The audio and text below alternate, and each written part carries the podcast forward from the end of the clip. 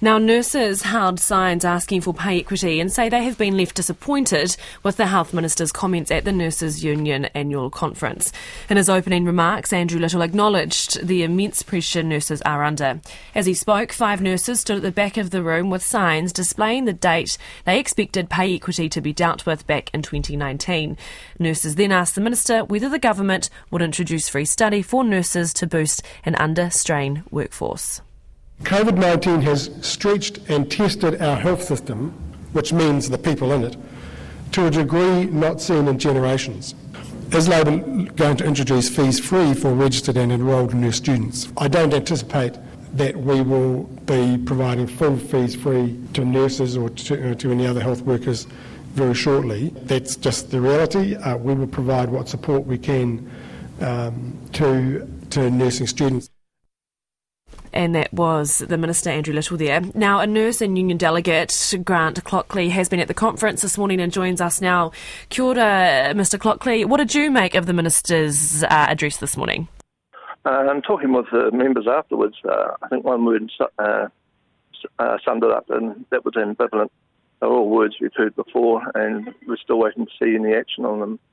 Nurses were disappointed that they, um, that he wasn't going to look at a fees-free nursing course, uh, and also, of course, the um, bringing the residency for the international qualified nurses. Um, they're still maintaining that they need to have the two years before they can seek residency. Uh, the two big disappointments that we felt. Mm. Now, in terms of some of those initiatives that were announced in August, there was assurances back then that there would be nurses coming in within weeks.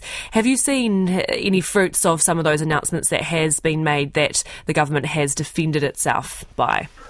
Uh, not personally where I work, but um, and you know, keeping an eye on the media and uh, and what's been coming through NZNO, there's been very few uh, internationally qualified nurses coming through. It's still a major issue to um, to get their New Zealand uh, qualification uh, sorted out and also to get their jobs sorted out as well. And it, it, takes weeks, if not months, for them to come through. It's not a short term solution. Mm. There were some questions presented to the Minister, I understand, in writing. Were any of his answers sufficient for those gathered there? Uh, in respect of the pay equity, we all realise that it, because it's before the Employment Court and the uh, ERA as well, um, he couldn't make any comments on that, and we um, respected that. Um, our little protest, if you call it that, was merely just to remind them of um, the DHB's promise to backpay the pay equity to the 31st of December 19, which he has uh, since reneged on, uh, and that has got a lot of nurses in the DHB sector uh, very angry. Mm.